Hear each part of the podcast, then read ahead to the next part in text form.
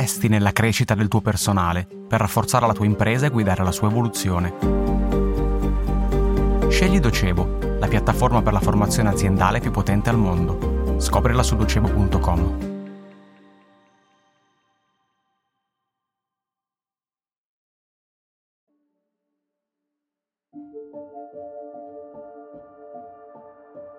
Un dito poggia su un interruttore senza premerlo ancora.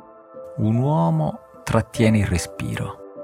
In un laboratorio del New Jersey, un giorno d'ottobre del 1879, la linea dell'orizzonte sta per essere spinta un po' più in là. L'uomo si chiama Thomas Edison e da oltre un anno fa esperimenti per realizzare la prima lampadina a uso commerciale. Ha visto migliaia di dollari ingoiati dal buio dei tentativi falliti. Ha visto il futuro e vuole prenderlo. Edison tenta di nuovo per l'ennesima volta quel giorno d'ottobre del 1879, preme l'interruttore e la corrente elettrica attraversa il sottile filamento all'interno dell'oggetto di vetro, tondeggiante come un'ampolla. L'ambiente si rischiara, l'elettricità porta il giorno nella notte. Fiat lux. E la luce fu. Basta premere un semplice interruttore e il mondo si illumina. Quel giorno d'ottobre del 1879 la lampadina e il congegno per attivarla sono solo strumenti da laboratorio, sconosciuti ai più, assenti dalla vita quotidiana. Ma nel giro di qualche anno l'elettricità arriverà nelle case. Un interruttore collegato a un oggetto di vetro tondeggiante come un'ampolla e non più candele o lampade a olio. Le prime ad avere la corrente continua saranno 59 abitazioni di Manhattan, nei caseggiati intorno al laboratorio newyorkese di Edison nel 1882. Oggi lo diamo per scontato, come ogni tappa del progresso. Ma dobbiamo guardare a quella storia remota per capire qualcosa che riguarda noi e il tempo che viviamo, perché la tecnologia avanza di continuo con passi più o meno importanti e il prodigio che dal laboratorio di Edison si diffuse nel pianeta può ripetersi con altre invenzioni, per esempio con l'intelligenza artificiale.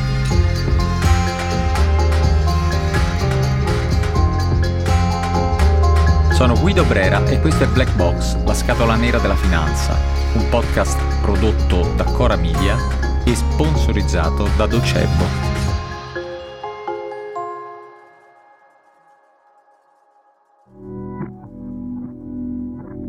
La chiamano Artificial Intelligence as a Service, come un servizio. Si basa sull'uso di cloud per esternalizzare strumenti di intelligenza artificiale ed è il mezzo che spinge il rapporto tra uomo e macchina su una strada nuova.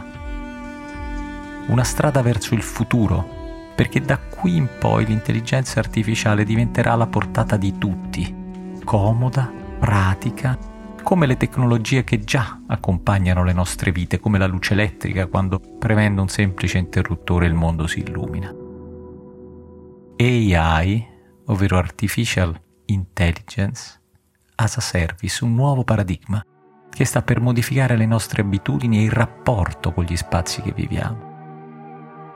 L'intelligenza artificiale nella sua evoluzione può essere considerata come un fiume. All'inizio scorreva sotto il pieno controllo dei signori della Silicon Valley, giù a valle però la sua forza non è stata più contenuta e così si è dispersa in migliaia di rivoli, piccoli corsi d'acqua liberi e pericolosi allo stesso tempo. Nelle ormai classiche visioni distopiche, l'intelligenza artificiale è una superintelligenza non umana, capace di soggiogare o addirittura annientare chi l'ha creata, come nel film Matrix, dove macchine autonome e sofisticate prendono il sopravvento sull'Homo sapiens. Ed ecco le parole con cui il personaggio di Morpheus racconta a Neo la verità. Un bel giorno, all'inizio del XXI secolo, l'umanità intera si ritrovò unita all'insegna dei festeggiamenti. Grande fu la meraviglia per la nostra magnificenza mentre davamo alla luce Ia. Ia Vuol dire intelligenza artificiale. La cui sinistra coscienza produsse una nuova generazione di macchine. Ancora non sappiamo chi colpì per primo, se noi o loro. La paura nei confronti di uno scenario di questo tipo ha radici profonde, ricorda il terrore per un dio terribile delle civiltà antiche o per il mostro che l'inventore Victor Frankenstein chiamava il demone e che terrorizzava il mondo con la sua autonomia. Ma non è questo l'unico esito rovinoso legato alle macchine pensanti. Oggi infatti l'intelligenza artificiale dispersa in migliaia di rivoli può arrivare a tutti, proprio come l'energia elettrica, e dunque può essere impiegata in migliaia di modi. Ogni passaggio tecnologico ha implicazioni sia positive sia disastrose e dipende dalla sua applicazione. Nei Vangeli è scritto che la luce è venuta nel mondo, ma gli uomini hanno amato più le tenebre che non la luce. È un ammonimento che si adatta bene a questo caso, se lo consideriamo da una prospettiva pessimistica. Uno strumento straordinario messo nelle mani sbagliate può combinare straordinari disastri. Quasi tutto il secondo Novecento ha fluttuato proprio sulla paura che l'arma più potente mai creata, la bomba atomica, venisse usata da mani sbagliate. Il nucleare, per paradosso, era una tecnologia che, almeno dal punto di vista militare, riposava sul terribile equilibrio della deterrenza e della mutua distruzione assicurata, sulla consapevolezza, cioè, che a qualsiasi attacco nucleare sarebbe seguita una reazione il cui esito avrebbe comportato l'annientamento dei contendenti in campo e l'estinzione del genere umano. Nel caso dell'intelligenza artificiale lo scenario potrebbe essere diverso. Basti pensare ad armi più piccole ma comunque letali che potrebbero essere presto alla portata di tutti e a costi bassissimi. Chi mette in guardia dai pericoli dell'intelligenza artificiale as a service menziona i potenziali impieghi della nuova tecnologia per fini terroristici, oppure evoca la possibilità di generare virus o realizzare droni e indirizzarli contro obiettivi sensibili.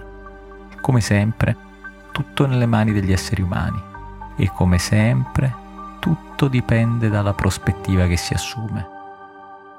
A quella pessimistica di cui abbiamo detto se ne contrappone una che vede nella diffusione dell'intelligenza artificiale una svolta propizia e definitiva, la soluzione a quasi tutti i mali che affliggono il pianeta: malattie, carestie, povertà. Lo scorso ottobre è stato pubblicato un manifesto che si propone di rappresentare gli orientamenti di entusiasti e tecno-ottimisti, i cosiddetti soluzionisti.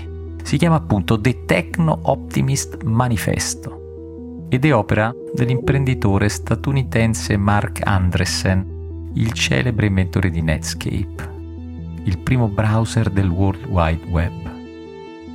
Oggi Andreessen è a capo di un'importante società di venture capital con focus sulle tecnologie emergenti.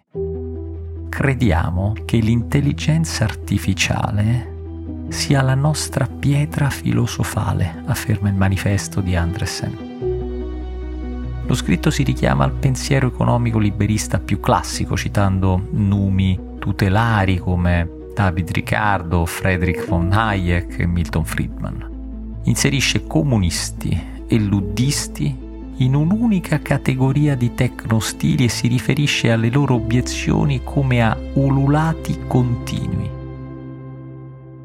Non dice solo che l'intelligenza artificiale può salvare vite se applicata alla medicina, ma che qualunque rallentamento verso l'intelligenza artificiale corrisponde a un omicidio. È il momento di essere tecno-ottimisti, dichiara il manifesto con una sfumatura imperativa, mentre tratteggia il pessimismo tecnologico come una zavorra per l'avanzamento della civiltà.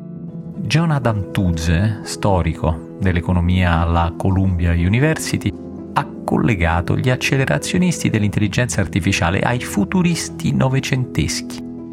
Un paragone azzardato ma potentissimo, potentissimo, perché se torniamo a leggere in quest'ottica il manifesto del futurismo, pubblicato da Filippo Tommaso Marinetti nel 1909, troveremo l'esaltazione della tecnica e la derisione per chi mostra perplessità nei confronti del cambiamento. Il manifesto futurista annunciava di voler distruggere musei e biblioteche e invitava ad affidarsi con audacia alle macchine. Evocava un futuro popolato di piroscafi avventurosi che fiutano l'orizzonte e locomotive che scalpitano sulle rotaie, e si entusiasmava per il volo scivolante degli aeroplani, la cui elica garrisce al vento come una bandiera. Bisogna sfilarsi da rappresentazioni opposte e speculari dell'intelligenza artificiale. Occorre smarcarsi dalle lusinghe dei tecno-utopisti e dal terrore degli apocalittici.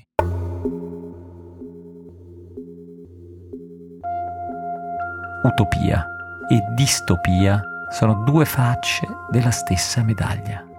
Di certo, sarà necessario cercare un equilibrio tra due termini che oggi sembrano escludersi a vicenda, tra accelerazione, di per sé inarrestabile, e contenimento, di per sé inapplicabile ai mille rivoli in cui va disperdendosi l'intelligenza artificiale.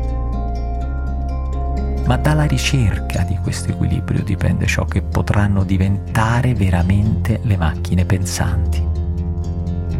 Una nuova elettricità che illumina il pianeta, oppure un nuovo nucleare capace di distruggerlo. Black Box è un podcast di Cora News, prodotto da Cora Media e sponsorizzato da Docebo. Scritto da Guido Brera con i diavoli, la cura editoriale di Francesca Milano, la sigla e il sound design sono di Luca Micheli. La post-produzione e il montaggio sono di Luca Micheli e Mattia Ricciotti. Il producer è Alex Peverengo.